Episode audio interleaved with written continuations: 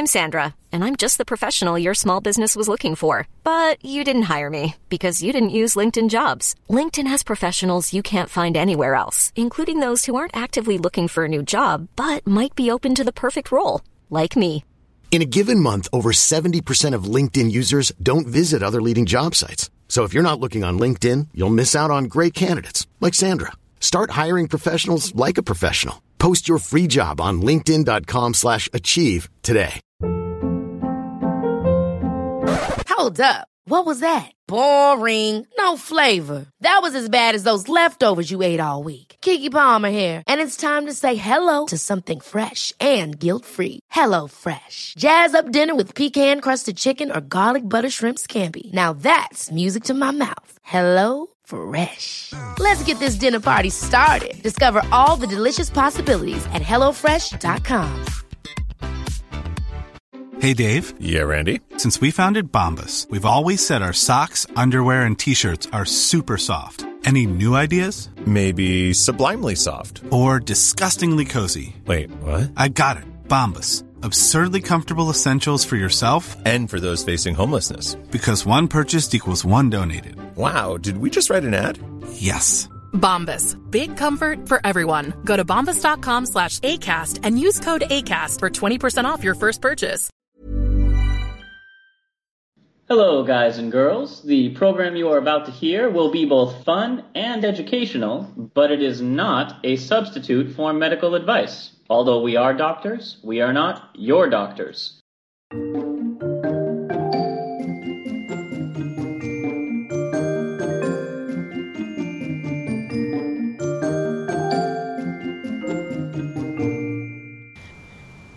Hello and welcome to Travel Medicine. As always, I'm your friendly neighborhood internal medicine doc, Dr. J. And I'm Praz the Sandman, putting you to sleep every week. And this week, we've decided to do something that'll probably keep you up a little bit later, despite the Sandman's soothing Part voice. of my best efforts. We are joined by a very special guest for a week on tactical medicine. So, why don't we meet Mr. DeGiorgio? Hey guys, thank you for having me on board. Uh, for those that don't know me, my name is Rafael DiGiorgio.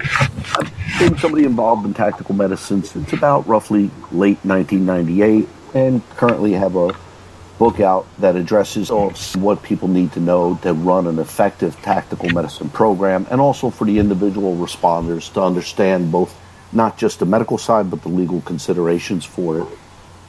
I have to admit, when I first approached you, I was very new to what tactical medicine is. So, can you give us a little bit of information as to what is tactical medicine? How how does it come into play? Okay, Yeah. uh, tactical medicine is basically born and derived from the military, I guess if you want to say the military model. Since basically 1998, when we had the big Bank of America shootout in Hollywood, and they learned that we weren't pushing medics in with tactical teams effectively.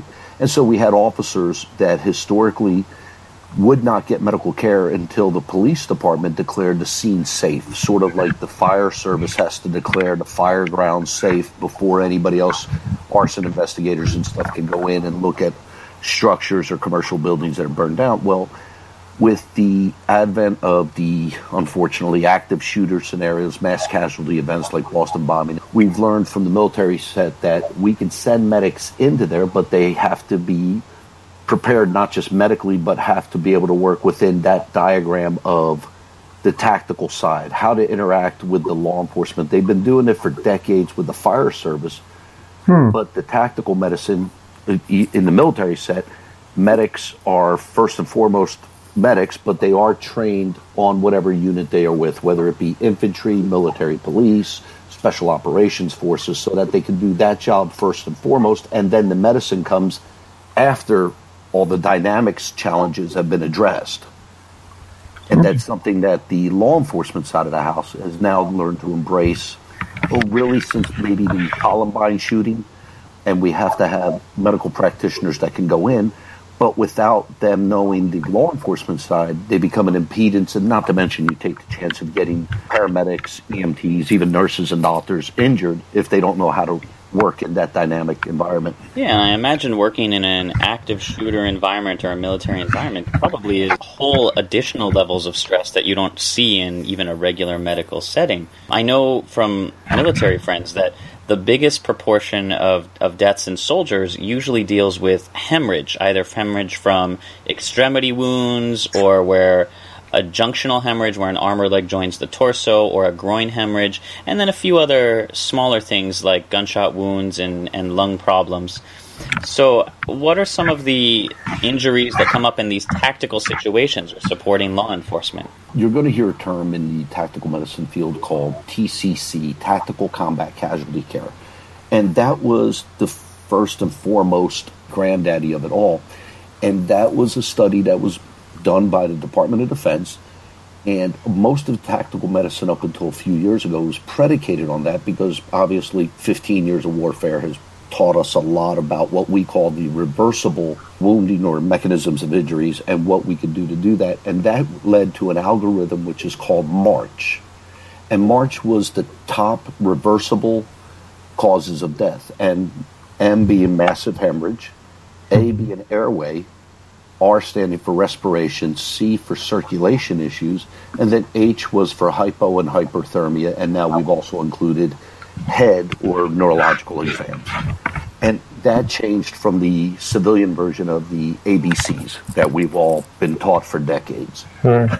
You know, I have to say, this is all very interesting to me, uh, particularly because I'm an anesthesiologist, but I also did a year long ICU fellowship and actually spent a year in a large trauma center where we regularly see a lot of these reversible causes of death that you described. But I mean, being in a trauma bay is very different. We can easily recover like massive hemorrhage by starting massive transfusion protocols, have airway equipment put in tubes. But I imagine none of this equipment would probably be available on the field in an active shooting environment, for example. So for me to even imagine how you'd even begin to reverse these in real time is very uh, fascinating to me. You know, and it's made us revisit some of the older technologies that have been in place. Like, I mean, tourniquets we've been using since the Napoleonic Wars, but, you know, in true fashion, commercialized fashion, once you paint them black and add Velcro to them, they become tactical tourniquets.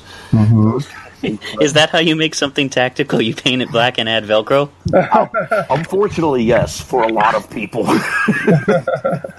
and of course, correspondingly, the commercial price goes up. But you know, that's a geez, somewhere in the estimations of eighteen million dollar a year industry is just the tourniquets themselves, believe it or not. And obviously, some of the background you'll find for me delving into the online presence is that I'm a huge advocate of yes, using tourniquets early and judiciously, but also some of the problems I have, and I'm not going to get off on a tangent, but is that we have roughly 1.3 million police officers in the United States, but most of them, especially you get in places like East Tennessee, Arkansas, Midwest, they don't make enough money to buy a 175 $200 individual first aid kit aren't afforded the same opportunities and equipment that has been around for hundreds of years because of that artificial market inflation of the price. Because at the end of the day, anatomy and physiology really hasn't changed all that much in 200 years. You know, a tourniquet is still a tourniquet. Due to the fact, like we alluded to earlier about it, once you paint it black and add Velcro and call it a tactical anything, the price stays artificially high.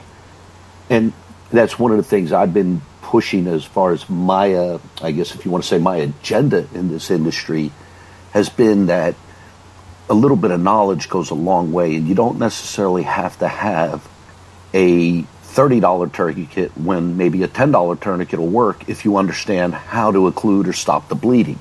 Sure. And, and that leads us full circle to what you said earlier about how to address these issues in the field. You know, at the end of the day, a tactical medic really does have a unique scenario in front of them because you're only going to be able to treat those patients, whether they are good guys or bad guys, we still have to treat them, and you're only going to be able to treat them with the equipment you carried into a situation. So we don't, sure. even more so than the regular ambulance, we don't have that 300 $400,000 ambulance with a, basically a mobile ER in the back. And if you're in a building that's being cleared or in a shopping center that's under a current tactical environment, or even something like the Boston bombing, I mean, you can't carry enough equipment on your back to address it. The biggest difference I would say between tactical medicine and regular medicine is you have to change the priority of the triage and you have to be realistic in who you can and can't save as opposed to like you said if i take the same individual and transport them to a level one trauma center well then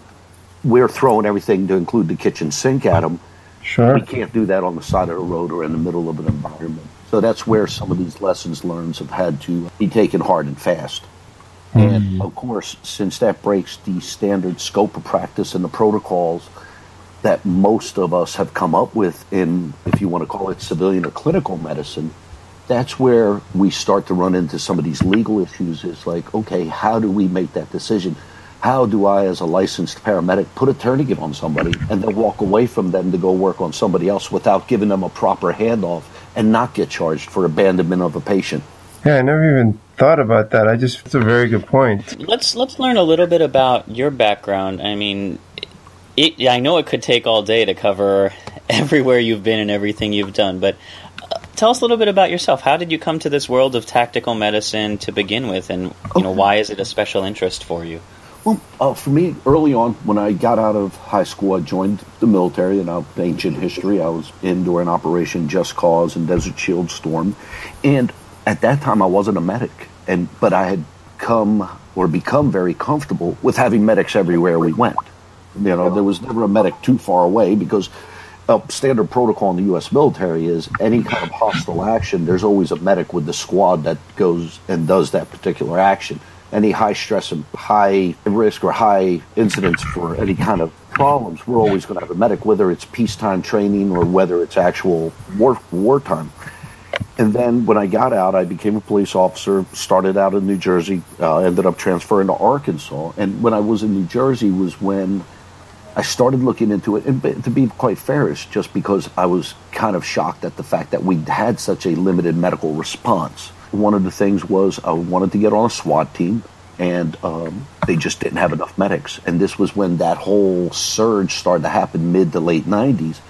And I, I looked at it as okay, well, there's something I had a propensity for. Why not get some more training and increase my odds of getting on a SWAT team?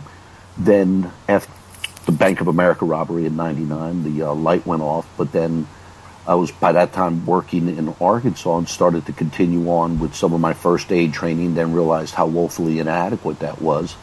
And I've always believed that you know, yes, first aid is great, but it doesn't give you enough in-depth knowledge of the A&P, the mechanisms of injuries, to actually make a substantial difference. Then after 9/11, I went and worked in Alaska on the Trans-Alaska Pipeline of search and rescue, and I started to understand more, not just of the tactical set, but also the remote medicine. And that, I guess, we could save that for another day. But that led me to about 2004, and I wanted to get my paramedic, which I did. Went through Texas A&M, got my paramedic license, and almost immediately I was solicited to start working overseas in 05 as a medic on protection security details overseas. And that really got me more and more interested. But in the interim, I always stayed and kept affiliated with several different law enforcement agencies as a part time or what you call a reserve police officer. And the more I started to see the bleeding in of lessons learned overseas into the stateside medicine, while they absolutely validate themselves, there is also the part that always scared me as the ex cop and somebody who studied criminal justice. I was worried about okay, once we start deviating from the scope of practice, we, we put ourselves out there. I mean, anytime, and I mean, even in the ERs, we have, at the end of the day, there is s- standard operating procedures, protocols that are going to be followed. And when anytime you deviate from those, you like to believe you're going to come out a hero, but a lawyer may look at it differently. And so that was one of the things I started to get nervous about because we haven't even thought about discussing some of the other avenues that I'm sure we will during this conversation, but things along the lines of, okay, I walk through the door, I'm a police officer who's a paramedic, or I'm a paramedic who's working with a SWAT team, so maybe I'm a reserve police officer. And I started to get into that ambiguous gray area of, okay, which one am I first? And is it covered under HIPAA or is it covered under plain view for search and seizures? And how does that work? How do I interview a patient and do I address it as a police officer or a paramedic? Sure, because we, mm-hmm. you know, we always instantly think here in America we default to the Good Samaritan law, but that doesn't cover everything. And and one of the perfect examples of this in your book, Legal Considerations for Tactical Medical Responders, you talk about the Pixar movie The Incredibles.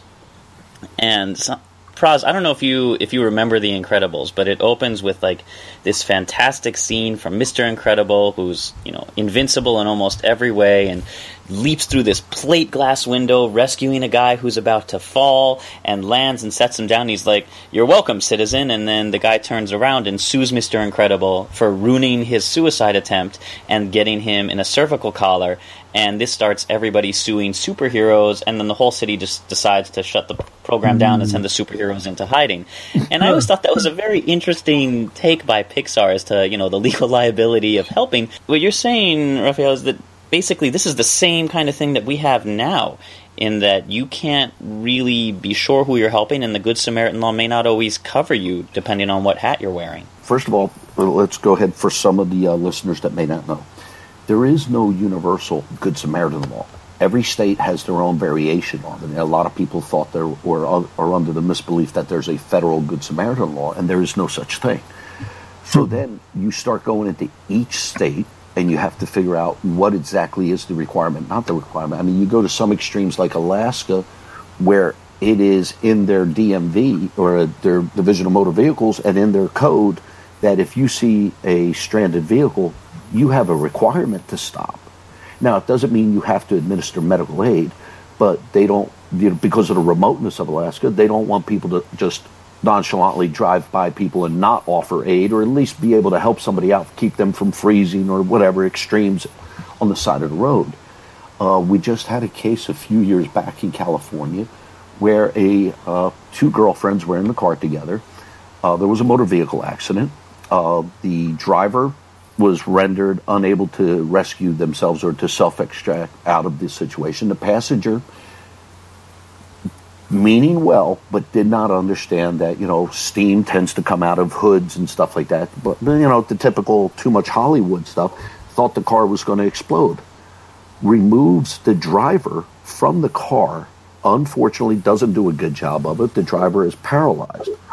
She was sued because the California courts at that time ruled that the Good Samaritan law only covers the medical uh, techniques or interventions and not the rescue. Hmm. So and, we could have treated him for burns in the car if it caught on fire, but not protected against taking him out of the car. Right. Hmm. Wow. That's um. And now they've revised that law since then. But again, this is one of those things. I mean, now you have two lifelong friends that are no longer lifelong friends. You have somebody who is permanently injured and another person who's permanently financially ruined from believing that, hey, I'll do the right thing. What's the worst that could happen? Always a dangerous question to ask. Yeah, I feel like this prevents a lot of people from stepping in in certain situations. You know, um, it, it does to an extent, and and the thing is also, people are kind of riding that line where it's you know, I, I, have a phrase I use often in some of my speaking engagements. I say everybody wants to be a SWAT cop, but nobody wants to go to a basic law enforcement academy. We have a lot of people that want to be TAC medics and will solicit us, and then the next thing they ask is, or we'll ask them is, okay, well, what level of certification are you at now? Oh, I don't have any. So how do you want to be a tactical medicine if you're not, or a medic if you're not even a medic to begin with? Hmm. You know, so, and I think another example that you gave is, let's say you have a, a tactical medical responder with some basic emergency medical training, and they give care that we'll say exceeds the scope of the training. So you show up and you know to stop the bleeding, you have to apply pressure in an active shooter situation. All right, you put pressure on the wound, you stop the bleeding, but it's not. You, it needs to be sutured. So there's no one else around, do does the person without this training try and stitch the person up, or do they let it be with the risk that the person may bleed out. I mean, we always hear about do no harm, which is very easy in a hospital setting, which is a controlled lab. But out in the field, how, how does this work? Exactly. And, and, and, you know, some of the things that come into play there is, again, depending on the state you're in and your scope of practice, your licensure, because uh, there's places, and here comes the most craziest part is, like, let's say I was not a paramedic at all. I, I let my la- my license lapse, and I go out in a remote wilderness. I'm out with a party, and things go terribly awry. Okay, and I find myself in that exact situation where I need to suture somebody.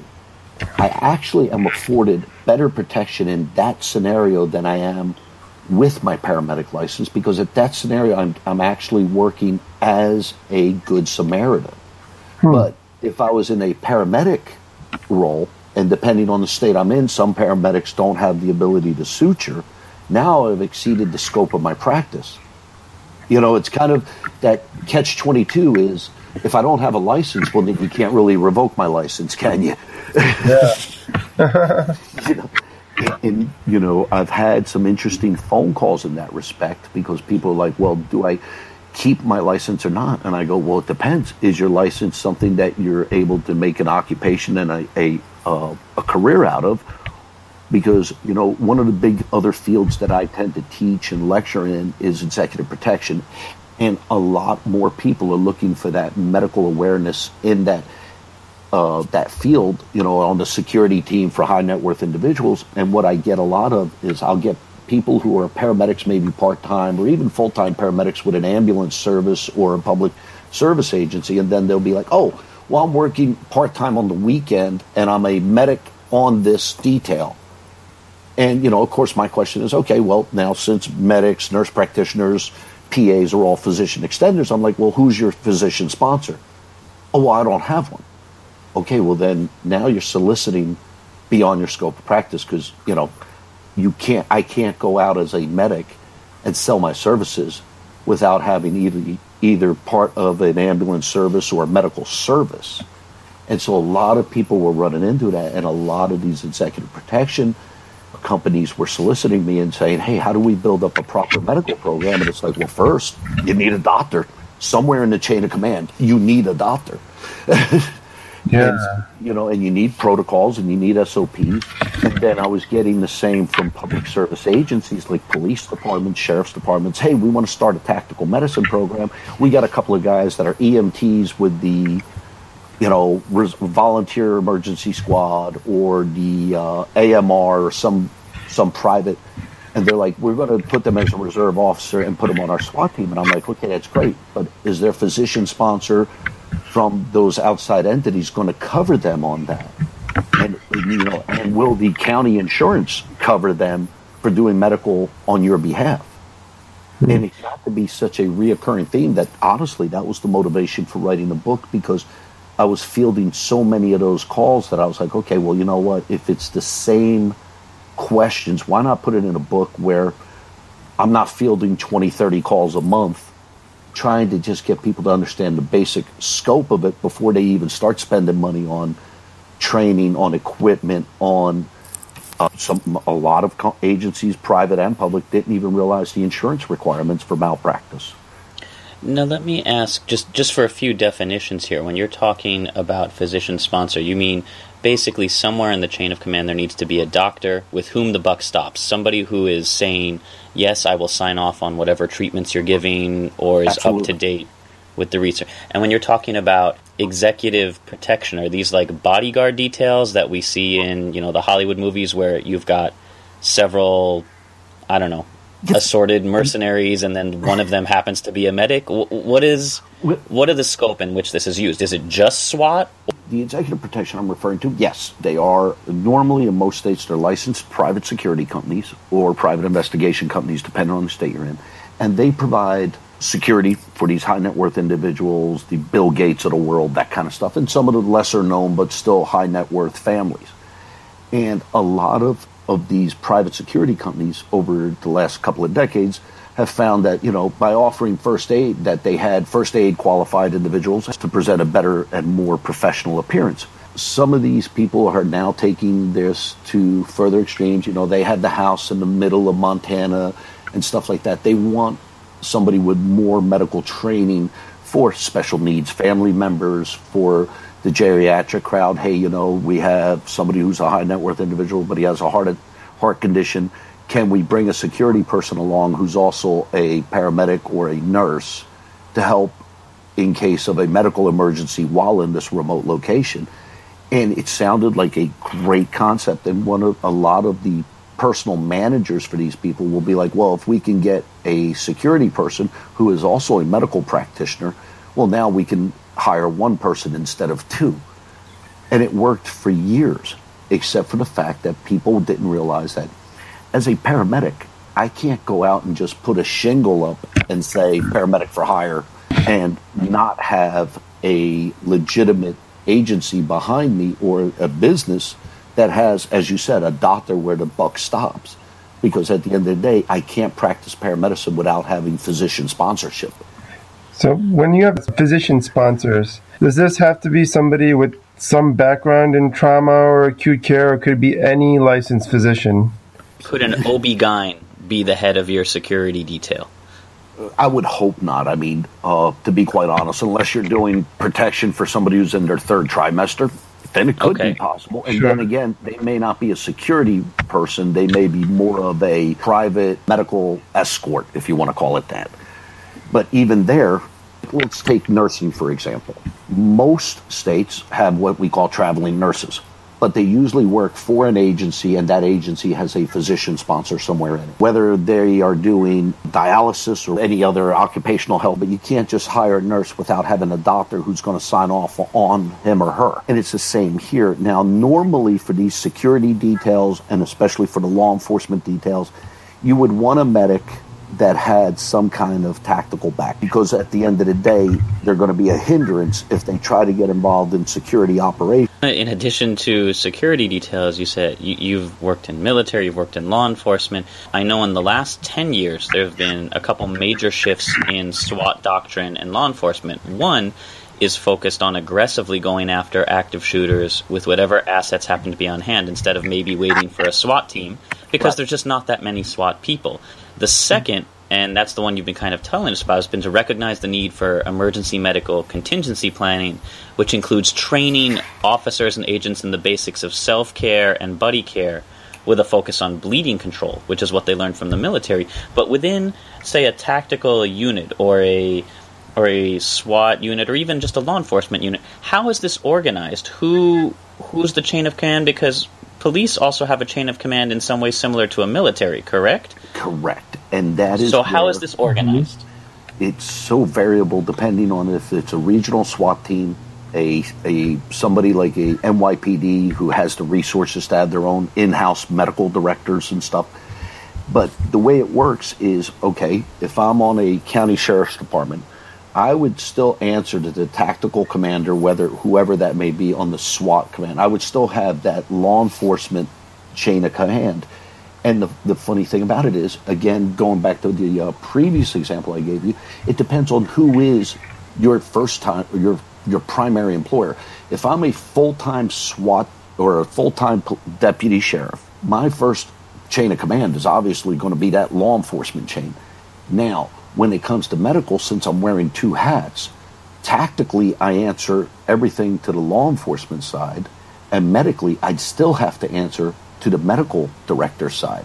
Now, most places that have this have hopefully they have a medical director who's working in, in concert with the law enforcement side, but that's not always the case. And we've had really well intentioned, even doctors that are now like, hey, you know, I'm the local urgent care doctor. I'm in a county of 8,000 and I'm going to sponsor the SWAT team's medics. Well, that's great.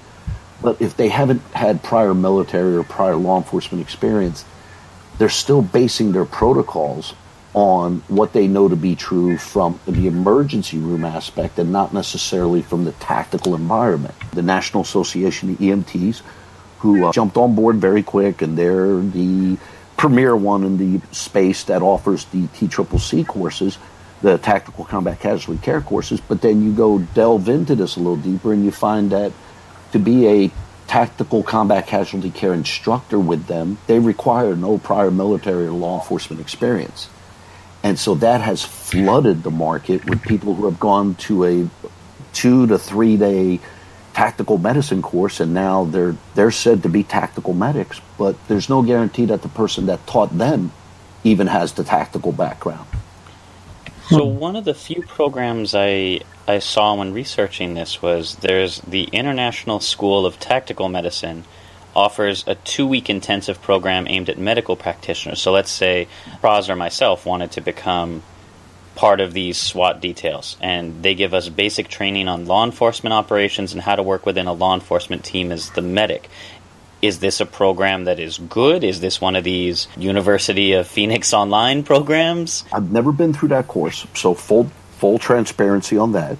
But I did contribute to the book The Essentials of Tactical Medicine. The problem there is I know that that one has been regionally accredited and accepted through California Post, which is the Police Officer Standard and Training Council. And so that means that the law enforcement section for California has approved that course. You know, I would say that would be almost the bare minimum, would be at least two weeks, so that somebody understands the subtleties of how to work in a SWAT stack versus, like you mentioned earlier, okay, we're going to get the first two to four officers that respond to this scene, and we're going to move in and try to eliminate the threat and possibly treat people along the way. That to me is one of those deals where it has to be at least that long just to get a basic understanding, and then you have to go back to whatever host agency you actually work for and work with and understand what their standard operating procedures are going to be for their active shooter response, for barricaded subject, for hostages, basically a terrorist event. And a lot of these schools aren't teaching that aspect. It's caused serious heartburn for me because they've done a disservice to the whole profession and occupation. Because again, nobody's taking the time to teach these new medics about like like we saw in the Boston bombing. Okay, great. First bomb went off, where IED improvised explosive device, and basically it channeled hundreds of people into a fatal funnel, and then the second IED went off. And we're seeing more and more of that. You know, the LA Times had a scathing report after that where they talked about how the uh, hospital out there, a couple of doctors, had come through and they were the tactical medicine response, but they didn't coordinate enough with law enforcement and put enough forethought into their response that it took them 30 to 45 minutes just to get through the police checkpoints on the way to the mass casualty event. And, and, so it's like, okay, it's great, you know, and I understand a lot of doctors, a lot of medics want to get into this and they want to be the TAC med and they, they do it for all the right reasons. But without proper planning, without clear and concise protocols in place ahead of time, they're just, they're rolling the dice and, ho- and hoping they don't get sued because of this mythical Good Samaritan.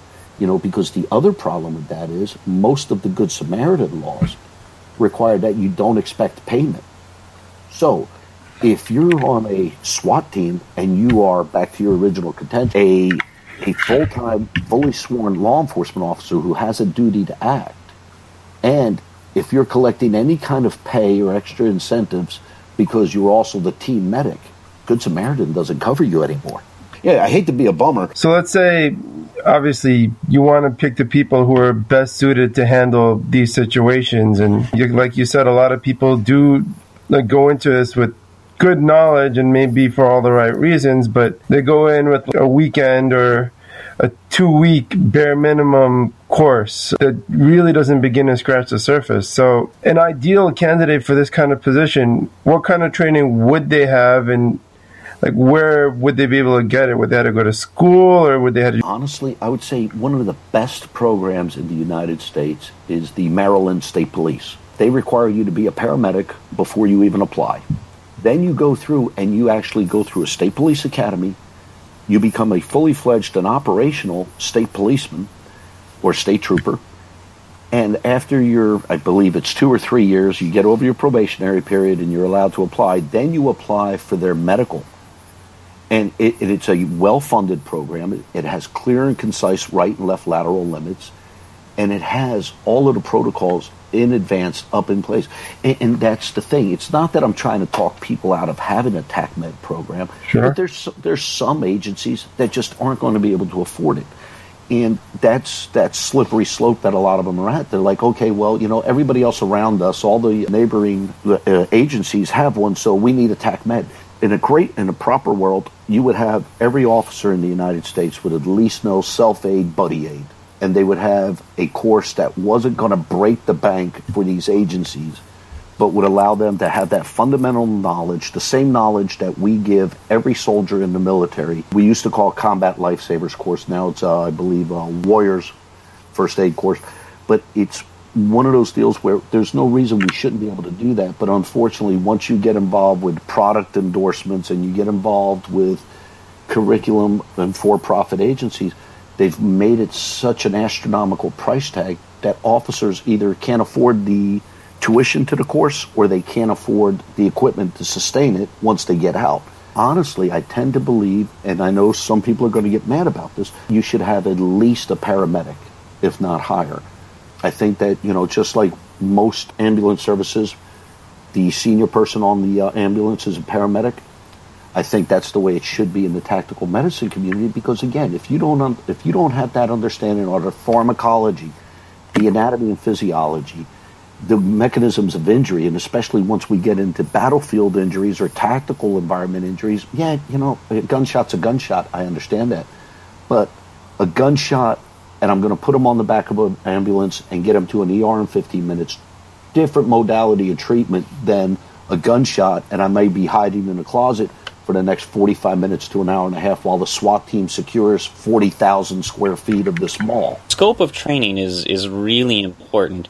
And I think you gave one example. Are there any other times when maybe the paramedics would ever be better off tactically not bringing a victim immediately to a hospital? What if what if there's a conflict? You're the top medical person and then there's the top law enforcement person. Who has the final say? And the way we've addressed that overseas on security details at most of the law enforcement agencies is at, at some point in your career path, you have to make a decision. And, you know, because normally the medic will never be the senior officer in charge or even the second officer in charge because of the fact that most of the time we try to avoid putting them in that situation where now you got to make a sound tactical decision and a medical decision. There are two different guidelines completely. If they're a well trained medic is going to do a rapid triage and they're going to make a priority list of who's got to go and whether we can stay and treat them in place or whether we got to evacuate them as quickly as possible and they're going to have to take into account, and this is where I say about medics have to be trained better to be on a tactical team than a two day course because now, as a medic who's also been a police officer and been in the mill and worked overseas for all these years, when I train tactical medics, I have to train them on to take into accountability, first of all, the survivability of the patient, making sure that no more people get hurt, whether it's the patient, the operators, whether they're law enforcement or security personnel or military, a lot of times I'm going to have my hands so full with the medical prognosis stuff that I'm going to give that, and that's always going to be the tactical leader's responsibility to tell me what resources are available. But I have to have that fundamental knowledge of knowing, okay, you know, in a perfect world, we've got the helicopter landing zone, we got state police assets, we can shut down a highway. Well, once we end up in a shopping center, I have to understand what are my available assets and also just because I'm a tactical medic doesn't mean the EMS crews that are standing by in the warm zone, they're not going to be able to come to me. And if I don't have a clear route out to them, I may be endangering more people by trying to evac a patient. So I may end up having to sit on a patient for longer while they have canines search the premises to make sure there's no secondary explosive devices. A lot of times it's making sure that the exit route isn't compromised by structural damage that could actually injure more people. But that's why we kind of leave those two leadership paths separate. It's um, a lot of variables to take into account. Do you have a systemic way in which you assess an entire situation, including things like survivability, equipment, where you can assess that within minutes or seconds of being in the field? Yeah, and, and, and it goes against conventional protocols, and that's why, again, it's one of those things where, you know, the TAC medic It's not that A&P changes, but you know, I look at like that MARCH algorithm I gave you earlier. Did massive bleeding? Can I correct it? Okay, throw a tourniquet on. Airway, can I clear this airway or is it beyond repair? You know, because again, in the tactical environment, I probably won't have time for RSI. And, and depending on what tactical environment in, I may not even have the drugs for RSI. RSI meaning rapid sequence intubation. Thank you. Sorry about that. Once we do an intubation, now you married the patient to a backboard.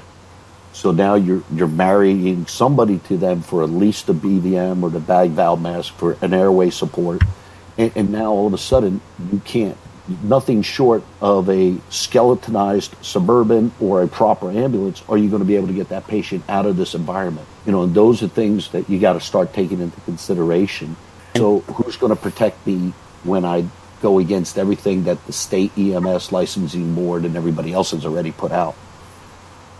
And to learn a little more about how those decisions are made, you can also listen to our episode on disaster medicine, where we spoke with a coordinator about color codes green, mm. yellow, red, and black. It sounds like it's very similar. Oh, absolutely. A lot of the lessons learned are very similar.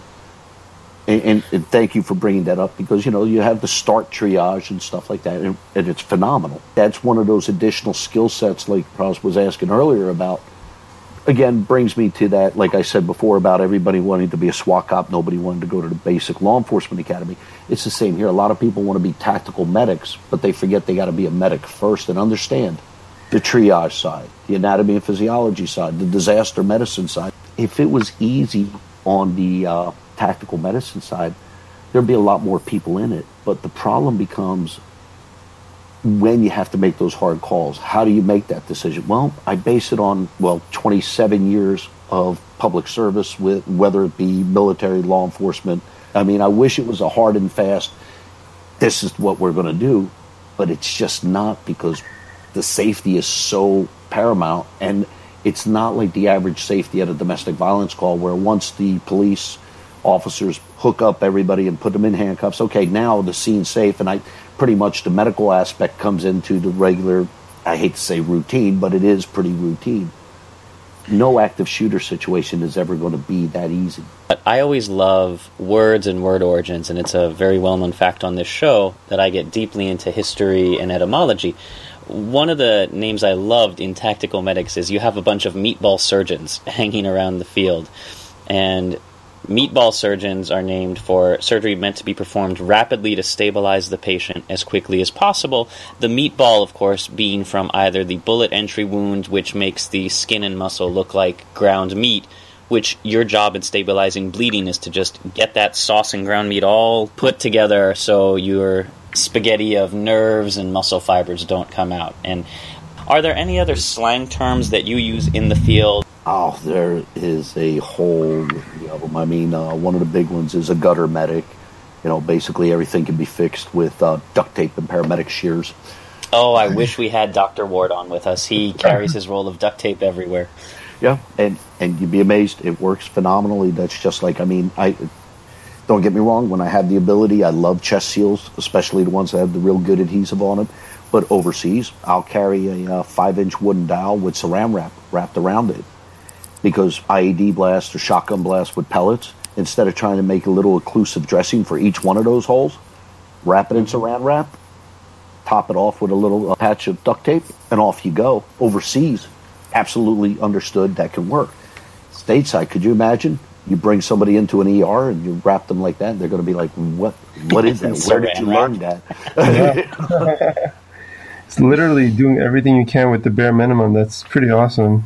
Well, that, and it's also because, you know, if you're working in uh, sub Sahara desert, northern Africa, Middle East, you know, all of a sudden you got to start taking into account that bag, that proverbial bag I told you about, the or what we call our aid bag. It's going to sit in roasting hot cars. We're going to do operations at 110, 115 degrees. Almost all the chest seals in the world will start to deteriorate because the gum and the goo just gets heat problems. The same reason we can't carry a lot of the rapid sequence intubation drugs is because they have a very short shelf life when you take them out of refrigeration and start exposing them to extreme temperatures. You know, and so that's where you, you've got to understand what you can carry and what you can't carry because at the end of the day, I'm a pretty stocky individual, but 300 pounds of lightweight stuff is still 300 pounds.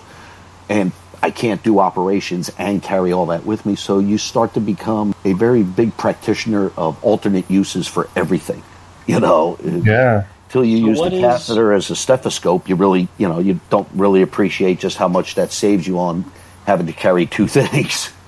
Yeah, you know what? Tell us a little bit more about your your MacGyver medicine. What is what are some of the strangest things you've had to multi-purpose?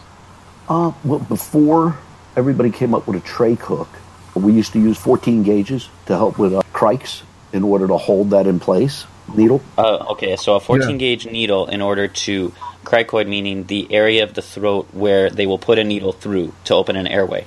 Uh, when you do a crike, in the field especially, once you make your initial incision, things like to slip around a lot, and then you're going to have to pierce that cricoid membrane, and that's when field medics, we've been doing it for years, where we take a 14 gauge catheter, bend it at about a 45 degree angle, and use that as basically a hook to hold everything in place while we insert either a nasal pharyngeal as a semi permanent airway, or even a made normally about 7.5 intubation tube in there mm-hmm. and and then we'll remove that 14 gauge. But as you know, when you make that initial incision, things tend to slide around a bit. You don't want to lose your landmark.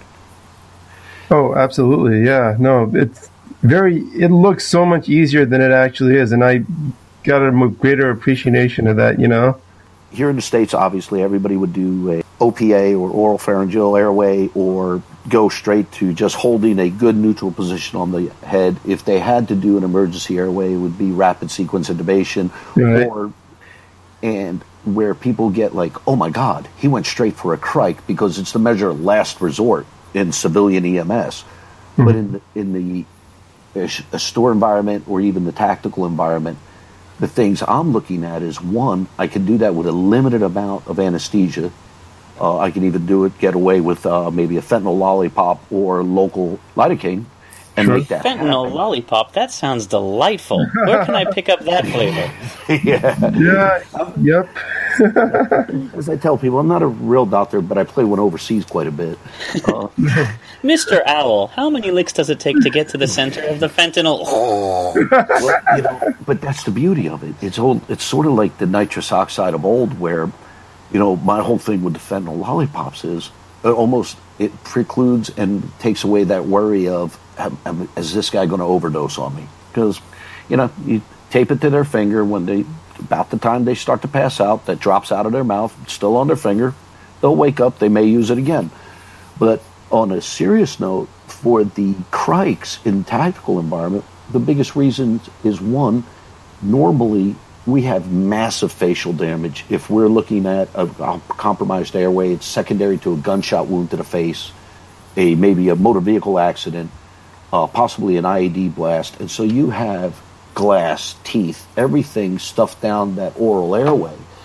And and what we you know trying to attempt that with a tube most of the time ends up in failure because one there's been such a dramatic and violent insult to that airway. And two if you try to stick the tube in there and it doesn't work you just pushed all this stuff all this uh, debris towards the glottic airway and it causes a massive amount of damage. And now they're going to start swelling up even faster the other thing is, as I said earlier, you put in the intubation tube, and now you basically you've committed at least one person to keeping this person breathing, and two or three people to make a move, and you got to now have resources to move somebody that's on a backboard.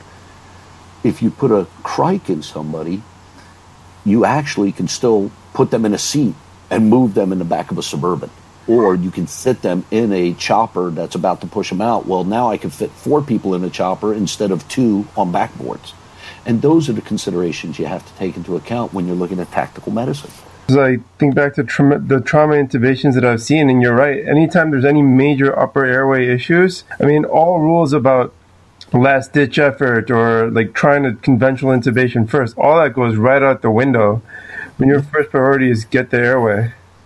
Yeah, and, and it's one of those things where, you know, again, when I talk to civilian counterparts, you know, and a lot of medics that have just started into maybe they've had five, ten years, on, an, on a standard EMS, and then they come over to the tactical medicine side, and they're just they're incredulous about, well, why would you go straight for that? And I go, well, it's where I'm going to end up anyway, so why not do it first and foremost? It's less intensive on the pharmaceuticals I need, so I don't have to be doing med math in a high stress situation. Uh, sure. It's less equipment I have to carry, and it's more streamlined for evac- evacuating people. Because again, with you and the anesthesiology, you understand it's such a fine line there that once I start dropping people with neuromuscular blocks and you know heavy dose sedatives, all of a sudden I can't really I can't pay attention to a whole lot else. I've yeah. Got, you know I'm taking this person literally to the brink of death, and mm-hmm. the last thing I want to do is screw up a med calculation or miss something because now I'm in a dynamic environment. And this person may still have body armor on that needs to stay on because we're still in a tactical environment. So I can't necessarily strip them down and have that conduit to understand and to be able to monitor my patient as well as I would in the back of an ambulance or an ER. You know, and so, then, or like tourniquets, another fine example is, I mean, we've all been through the first aid courses and we all remember the old algorithm, you know, put a bandage on it, put another bandage on it, elevate it, pressure point, pressure dressings, and that that just takes time that in a tactical environment we're not going to have, and that's one of the reasons that we tend to uh, back to your meatball surgeon thing. One of the reasons we go the standard for tourniquet placement in the tactical environment is we don't even open up to examine the wounded area. We will take that tourniquet as high as we can on that whichever appendage it is, and tighten it there because we may have to evacuate this person rather quickly. Nothing's going to be pretty about it. And then when we get to a, a, warm zone or a cold zone, we'll reevaluate that wounding pattern and see if we can't relocate that tourniquet a little closer to the wound. But again, when you look at the conventional method of two to three fingers above the actual wound, that was great in civilian, but we may not have time to examine each appendage in a, in the tactical environment. If we see a massive amount of blood loss off any limb, we're just going to go ahead and go as high as we can over their clothing, stop the bleeding, hopefully get them out of that situation, and then address it uh, and see what we can do to either re- replace the tourniquet at a different measure or prioritize who's going to go out first with whatever limited resources we have for evac.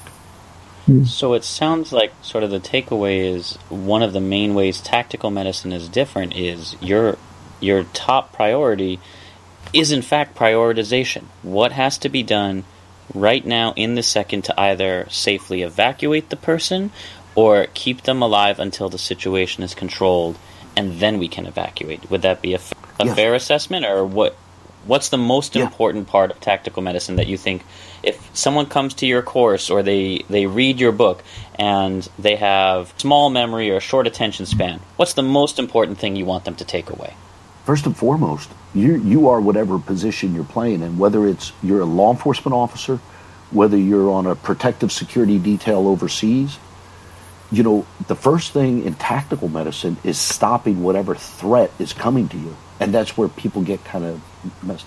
You know, one of the big lessons I had to learn when I first got into this was first, you know, here in the, in the U.S., all medics are pretty what we call first responders. In tactical medicine, you're first a victim. You're going to be in the insult with whatever you're dealing with, whether it's an active shooter, whether it's an IED blast, whether it's a secondary IED blast.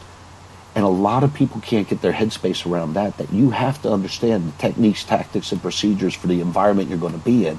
Because I can be the world's greatest ER physician on a TAC team, but if I get wounded in the first five minutes of whatever tactical situation I'm in, I'm worthless to everybody else on the team. And in fact, a liability because now there's no medical right. care that may right. be available for all those other people. Yeah, and so that's the biggest thing I have to get through to most of the students is yeah, I don't, you know, especially the students that are medical background and want to take part in this, I have to teach them that. But then I have another source of population that are the law enforcement officers and stuff, and they come from a different but equally valuable background. And now I got to teach them that, okay, great, you're a medic, or I mean, excuse me, you're a police officer, you're a soldier, you're a private security contractor overseas, and you have a tremendous tactical background. But now I've got to somehow teach you oh, basically a paramedics course. I got to teach anatomy and physiology because, you know, the self aid, buddy aid, you know, I'm just teaching them basic life saving interventions. Mm-hmm. But when you actually carry the term as the tactical medic or senior medic on one of these teams, if you don't understand anatomy and physiology, how do you know the difference between whether this person may need Sudafed or Benadryl for a stuffy nose? Because that's the other part a lot of people get away from is everybody thinks about the tac medicine and the shoot 'em up, blow 'em up response. But now the other part to this that I teach the tactical side, which doesn't really get it all the time, is as a tac medic, I know my team. I know some of the secrets their wives and husbands don't know. And when you see the uh, SWAT teams uh, staged in front of a house and they may be out there for an extended period of time, I mean, sometimes as long as 12 or 14 hours, all of a sudden, knowing how to use a tourniquet isn't as important as do you know the subtleties of dehydration? Do you know that one of your coworkers may be on an antidepressant and he's coming up on his time that the half life's about to cut short, and he may need to go get if he doesn't have his prescription with him. Do you know that one of them has sensitivity to bee stings, and we're operating in an area that's known for bees? And, and that's the less sexy part that a lot of people don't want to get involved in, but it really is those two extremes. As a tac medic, I've got to be able to do I know that, okay, if my guy who happens to be a designated defensive marksman or a sniper on the team, you know, they're usually holed up in a place of higher elevation. They're usually by themselves or with a spotter, and they usually are more in the environment than the guys that are waiting for the, the term to go. Okay, do I understand enough about interstitial uh, fluid loss to be able to say, well, instead of giving him an IV, which is going to third space over the next hour, and he's probably going to be back to see me. Since he's got a patent airway, why don't I go ahead and do an oral rehydration salt solution? And this way, over the next hour, he'll actually be better hydrated and can last longer for this operation.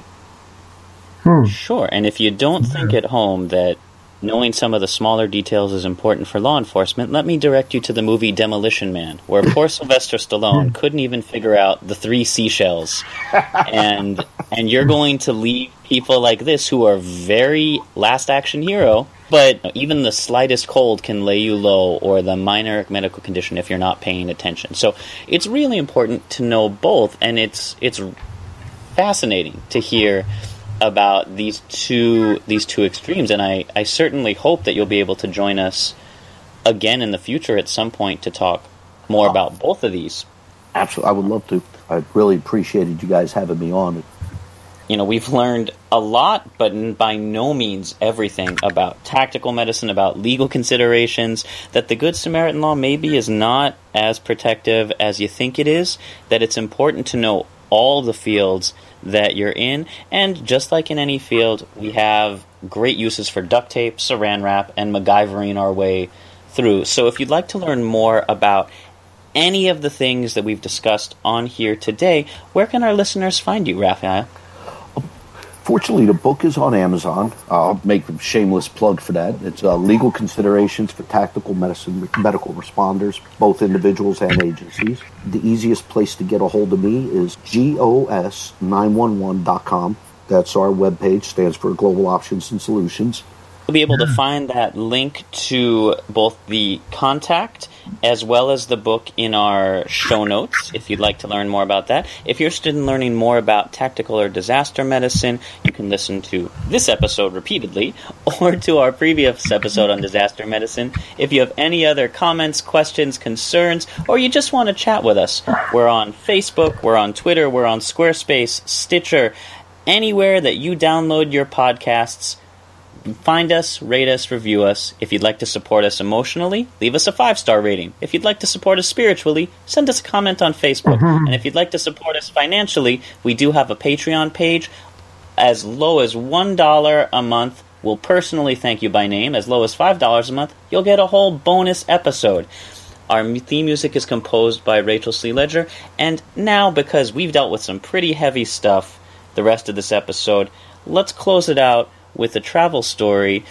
Raphael, out of all the many, many places you've traveled, what is one of your most memorable experiences? Oh, honestly, uh, the wife and I, right after 9 11, we moved to Alaska and we absolutely loved it. Lived up there for four years. And if you have the opportunity, I tell everybody this you need to visit it twice once in the winter and once in the summer because they are two completely separate alien landscapes. And wow. Mount Denali was absolutely phenomenal. Fantastic. And mm. any unique things that are in Alaska that you can't see anywhere else? Dog sledding, northern lights, Russia from your window. I would say at Chena Hot Springs in the wintertime, the Ice Hotel. Phenomenal. Ooh. Nice and, hotel. Yeah, there's a whole hotel made out of uh, solid ice. In Fairbanks, Alaska, uh, I believe it's February, March, but don't quote me on that. They have an ice sculpture competition that is phenomenal. I mean, it, it takes up, I think, 20 square acres. And they, before the competitors do their actual ice sculptures, they build a fully functional playground out of ice for kids. Hmm. And it, it's, if you get a chance, check it out. I know it's all over the websites and stuff you'd be amazed at some of the sculptures and stuff they do, but it's just phenomenal when it comes to how interactive it is for kids and adults. All right, so an ice playground in Alaska. Who wouldn't love that? Well, that's it for this week. Join us again next week when it will be time for another journal club or perhaps a trip around the world in 80 plagues. Really, who knows? That's why you listen, right? So, thanks for joining. Once again, special thanks to our guests, Raphael DiGiorgio. And as always, happy travels. Thank you. Happy travels.